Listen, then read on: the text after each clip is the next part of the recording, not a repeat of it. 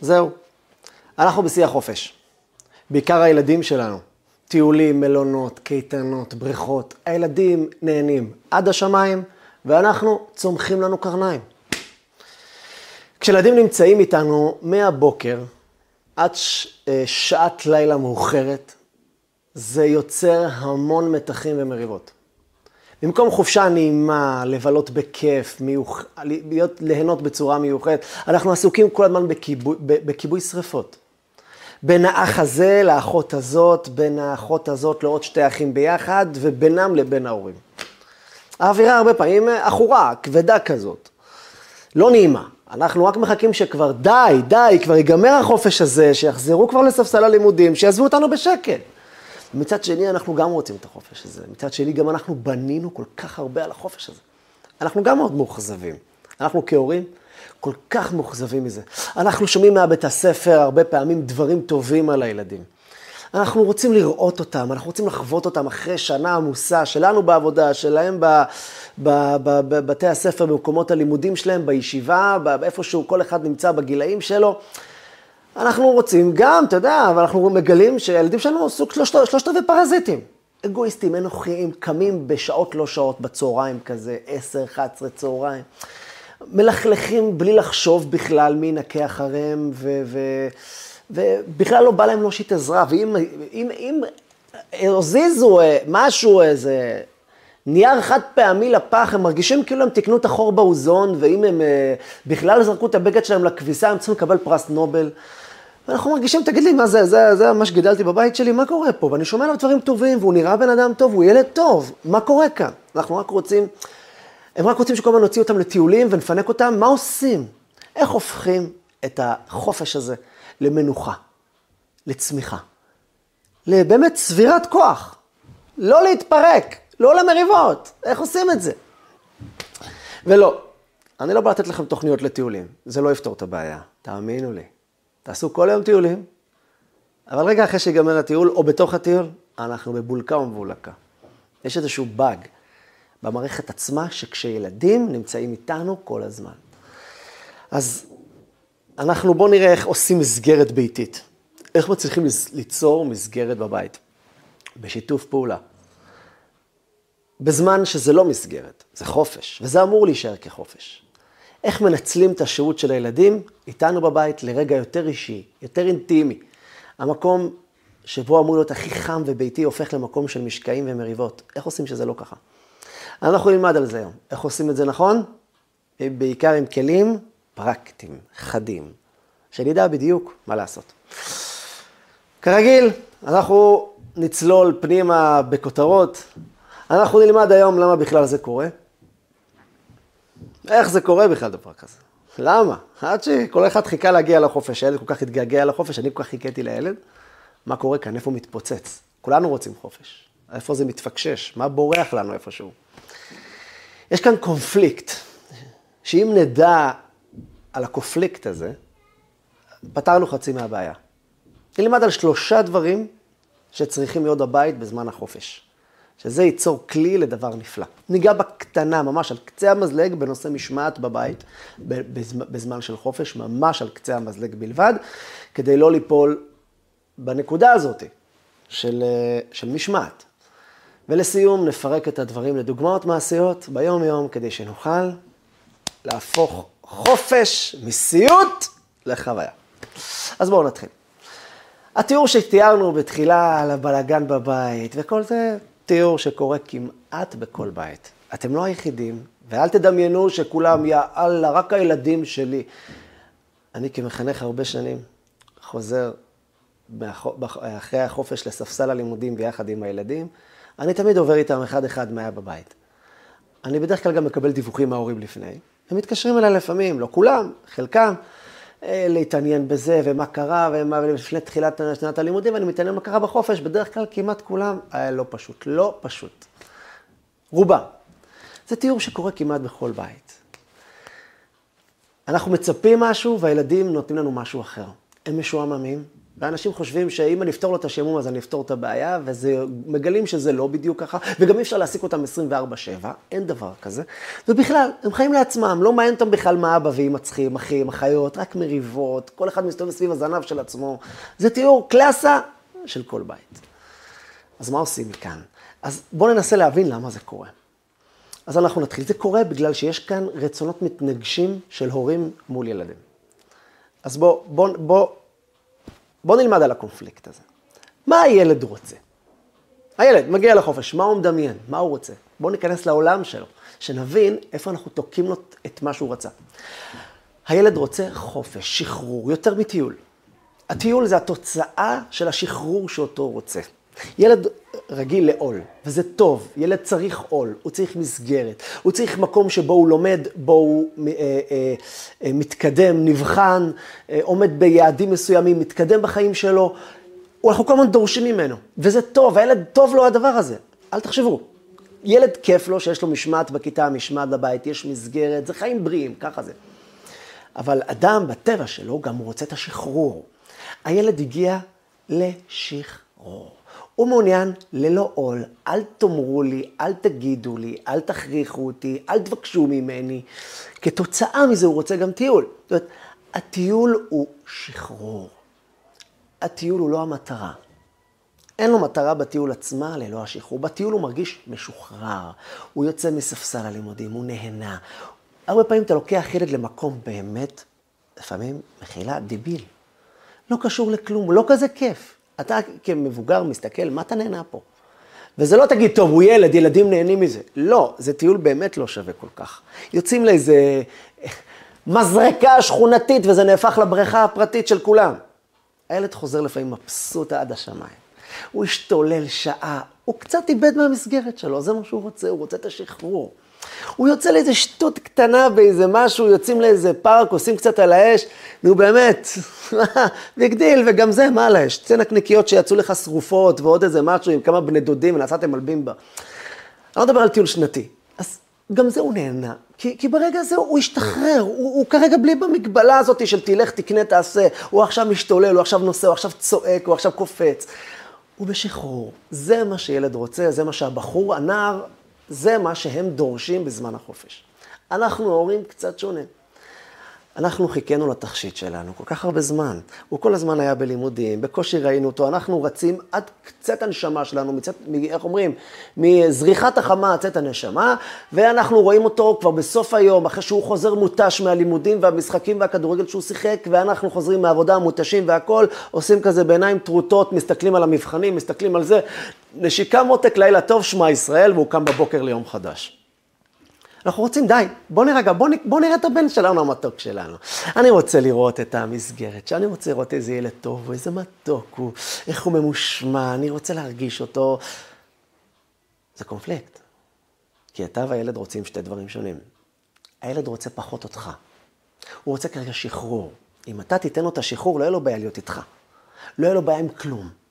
תן לי את זה בתוך מסגרת השחרור שלי. ואנחנו לא כך מבינים את זה. אנחנו אתה בחופש, בוא תהנה. יאללה, כל היום הוא רוצה טיולים, די, אתה כבר מסתובב לי סביב הזנב. אבל הוא לא מסתובב סביב הזנב, הוא רוצה שחרור. מה אתה נותן לו בשחרור הזה? לא לעשות כלום זה לא שחרור. ילד הוא, משו... ילד הוא פעלתן, הוא רוצה לעשות במסגרת השחרור הזה. זה לא בטלנות לשמה לשכב על המיטה. הוא רוצה גם לקום מאוחר. כן, זה חלק מהשחרור שלו, אבל הוא קם, הוא רוצה להרגיש שהוא משוחרר. מה, אז שיגדל לי פרזיט בבית? מה, הוא הגיע פה לבית לא לעשות כלום, רק לאכול, לישון, מה זה, מסעדה פה, כאילו, וזה כולם יחפשו לו, ישתחוו לו, יקודו לו קידה. אז בואו נסדר את זה. אבל קודם כל, מה הקונפליקט? למה זה מתנגש כל כך מהר? על היום הראשון, שני של החופשה, כולם כבר בעצבים. בגלל שיש פה קונפליקט שאם לא נבין אותו, לא יהיה. אז הפתרון הוא, כמו שאמרנו, לשלב בין הרצונות. אנחנו נלמד לשלב את הרצונות האלה, לא להילחם איתם, לא לעשות הפוך. בואו נלמד לשלב בין רצונות של הילדים לרצונות של ההורים, של, לרצונות שלנו כהורים. אז תראו, לפני שניגע בכלים האלה, איך עושים את זה, קודם כל צריך לדעת, חופש הוא זמן של פיתוח קשר. אנחנו צריכים להבין, התקשורת שלנו כל השנה עם הילדים, מהי? פקודות, ציוויים. תקנה, תשטוף, תכבס, לא יודע, ההורים מחפשים, בסדר? תצא אה, אה, ארוחה, תלך לישון, תתקלח, קום, לך. זה התקשורת בינינו. 95 אחוז מהתקשורת במשך השנה זה זה. התקשורת בין אישית עם הילדים קצת בשבת.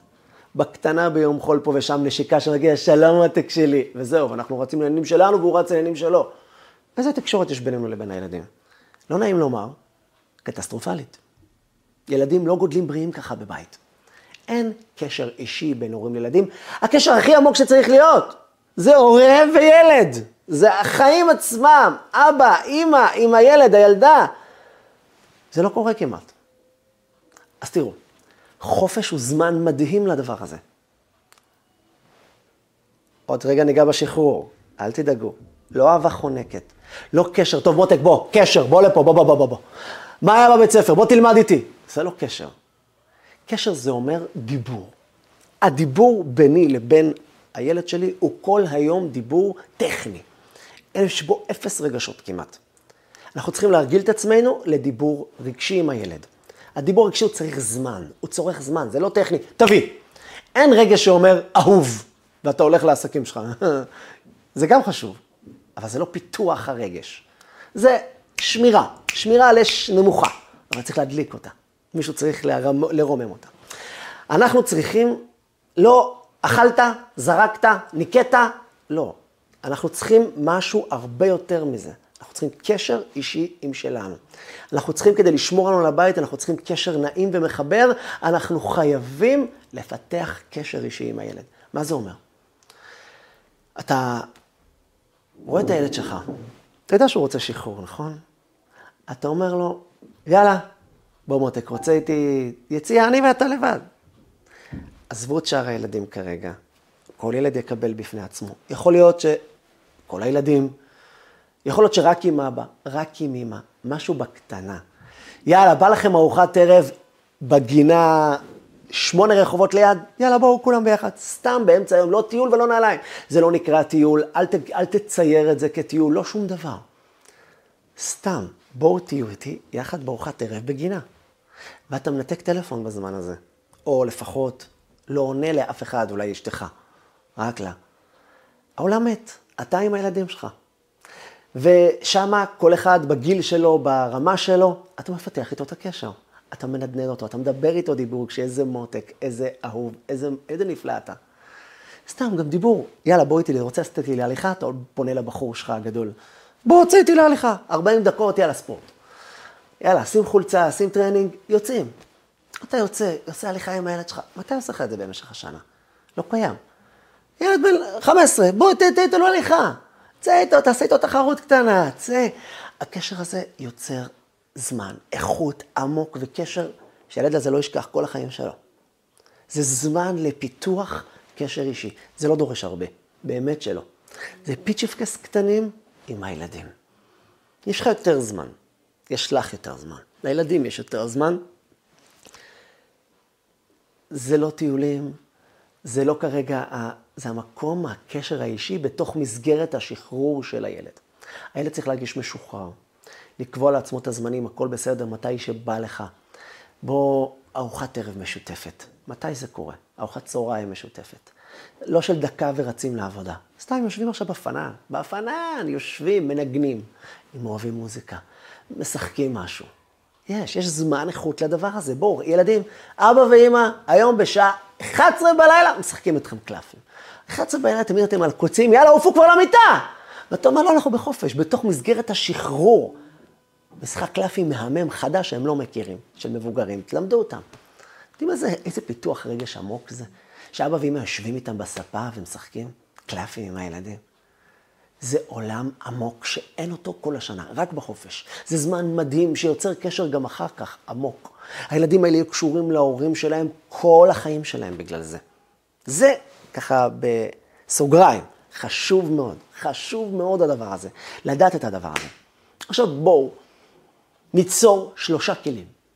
אחרי הדבר הזה, שזה דבר קריטי וחשוב. כל מה שנגיד עכשיו חייב להיות בתוך המסגרת של הפיתוח הרגש והקשר האישי, הבין אישי הזה בין ההורים לילדים. ניתן שלושה כלים, שהכלים האלה ייתנו לנו בית רגוע יותר, טוב יותר, חם יותר, נעים יותר. אז בואו נתחיל. דבר ראשון, כלי אחד, נקרא לו אחריות אישית. הילדים מגיעים הביתה, כמו שאמרנו, הם רוצים שחרור. ובמסגרת השחרור הזאת, כולם עבדים שלהם. הם לא רוצים לעשות כלום, הם רוצים רק לקבל, רק לרוץ ולהתפרק. אז כלל ראשון בבית, כדי שבית לא יתפרק לו לרסיסים, וכולם יהיו על עצבים. יש מושג שנקרא אחריות אישית. אחריות אישית זה אומר הדברים של להיות בן אדם. אנחנו לא מדברים לא על גדולה, לא על נתינה, לא על דרגה, וואו, שום דבר. בסיס. אתה גר פה? אכלת? הצלחת לפח. חד פעמית, כמובן. הורדת בגדים? למה הגרביים אחד ליד השירותים ואחד נמצא על הכיור במטבח? אה? אכלת תפוח? למה ליבת התפוח, מה שנשאר לך בסוף, נמצא על הכיור צמוד הנטלה? למה? מה הקשר? התקלחת? למה הבגדים שלך על הרצפה במקלחת? אני לא אומר את הלמה שנגיד לילד, שנייה. קודם כל זה בסיס בבית. הבסיס בבית אומר, עזוב עזרה, עזוב שחרור, עזוב כלום. יש דבר שנקרא בן אדם. אתה בן אדם. וכבן אדם, אכלת זרקת. לא קשור לכלום. לא משנה מתי אתה נמצא. לא משנה אם אתה עכשיו בחופש, לא בחופש. במסגרת היכולות שלך, כילד, כנער, מה ששלך, טפל בו. אף אחד לא יעשה את זה במקומך. אבא ואימא לא מרימים לילד דבר כזה. אבא ואימא לא לוקחים את ליבת התפוח. אבא ואימא לא מרימים את הבגדים במקלחת לסל כביסה. זה שלך, תעשה את זה. לא עם צעקות, לא עם גערות, לא עם עצבים, עם חיוך על הפנים. חמוד שלי, הבגדים, הבגדים שמה. תרים עותק שלי, טוב? אמא קשה לה, אבא קשה לה. או, אתם יודעים מה, אפילו לא כדאי להגיד אבא קשה לה, אמא קשה לה.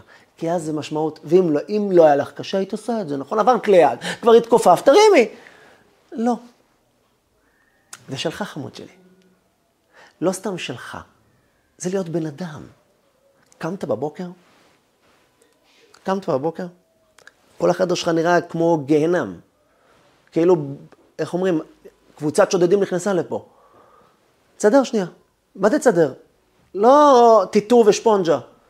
בקטנה את הבגדים שלך, את, ה, את הפוך של הרצפה ביחד עם הכרית ועוד איזה שמונה דברים. שנייה, שים רגע בצד. זה להיות בן אדם, זה נקרא אחריות אישית. בית חייב שיהיה בו אחריות אישית. מילה אחת לגבי משמעת שדיברנו.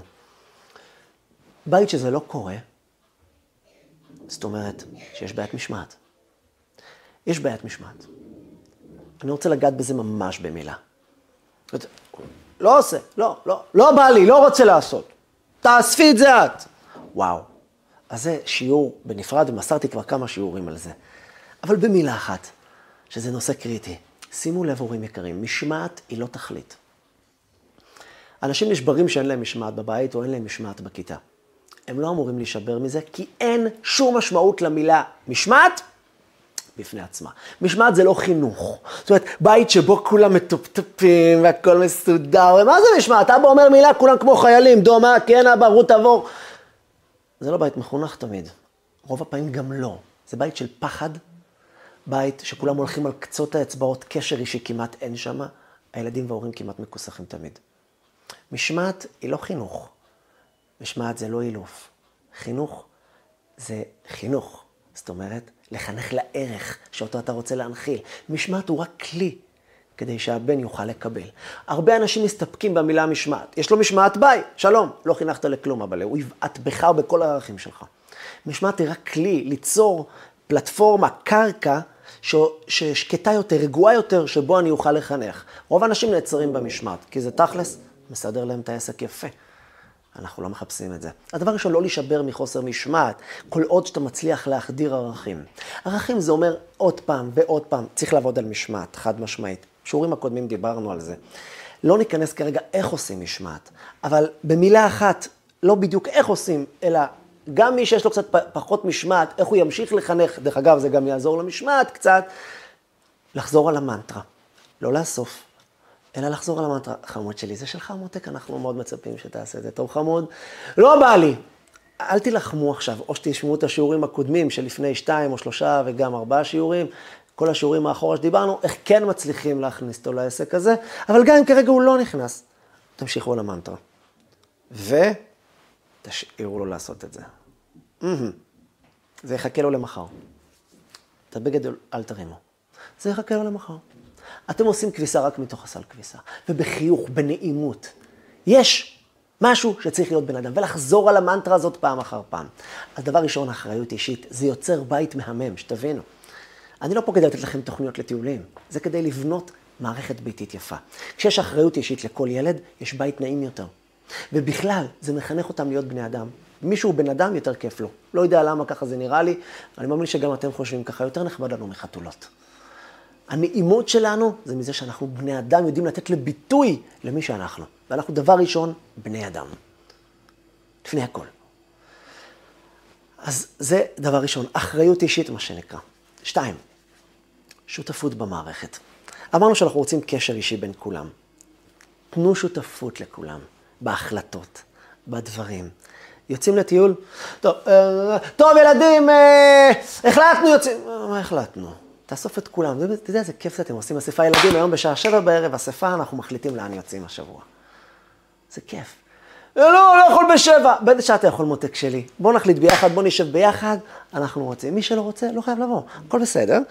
לא להיבהל, לא להילחם על זה, זה שחרור. ואתם נותנים מערכת שותפות ביתית. אבל השותפות הזאת כוללת גם, כוללת גם עוד דברים. יש שותפות, זאת אומרת, יש פה כלים. אני מבין שמי שאכל לא חייב לשטוף את הכלי שלו, בסדר? זה לא עכשיו כל אחד חי לעצמו. שמים בכיור. אנחנו לא מדברים על משהו אישי של בגד שאתה לא אמור, אתה כן אמור לאסוף אותו. יש לי זבל, אני שם בפח זבל. אבל יש שותפות, מישהו אמור לקחת את הפח זבל הזה לפח.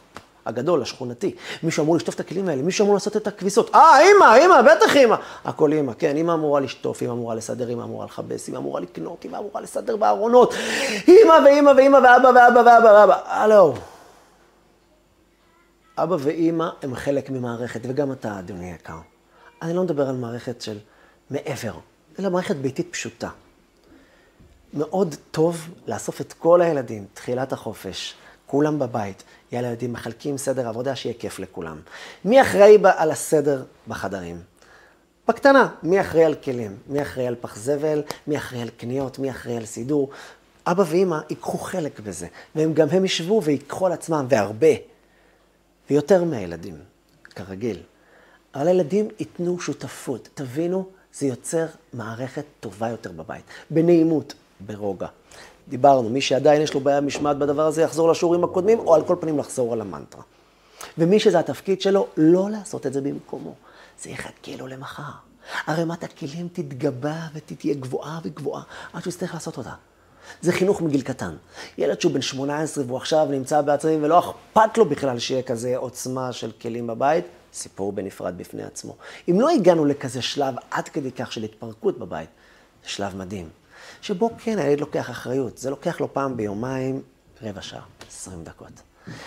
וחבר'ה, לא לקוד קידה אחרי שהילד שלנו עשה משהו באחריות אישית. בבקשה, זה הרס. שלום עוד מעלתו. תודה, תודה מתוק שלי, שלקחת את הבגדים, שהתקלחת ושמת בסל כביסה. תודה מתוק שלי על הכלים שעשית. זה אולי כן אפשר לומר, אבל לא פרס. תודה תמיד אפשר. פרס? פרס נובל? ודאי שלא. תרגע, זהו תפקידך. להגיד תודה זה מצוין. לתת פרס זה אומר, אתה לא חייב, ומחר הוא לא יעשה את זה בלי הפרס. אתה יוצר התניה בין המעשה לפרס. נהיה התניה. מחר זה לא יהיה ללא זה. ואז איזה בית גידלנו? בית של פרזיטים? זה יוצר בית נעים יותר. אז רגע, כדי שלא נשכח. כלל ברזל להכל, פיתוח רגשי ואישי, זה הזמן בחופש. שלושה כלים לבית נעים יותר. אמרנו כבר שתיים, אחריות אישית, שותפות במערכת, גם בטיולים וגם אבל במערכת הביתית. יש, כמו שאמרנו גם, שזה חלק מהדבר הראשון הכללי שאמרנו, שהוא זמן אישי.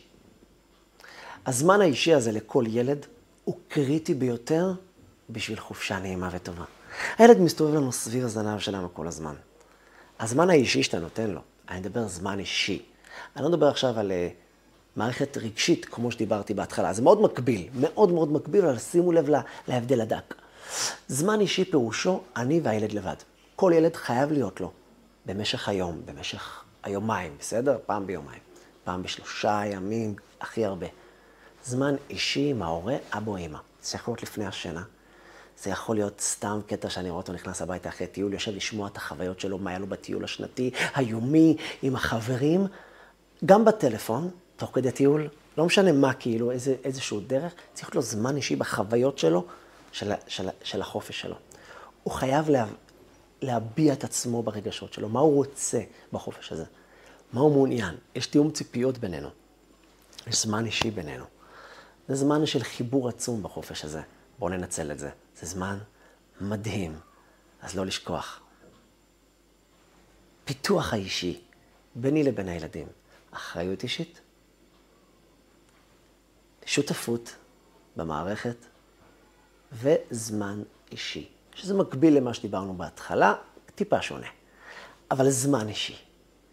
שיהיה לנו בהצלחה וחופשה נעימה לכולם.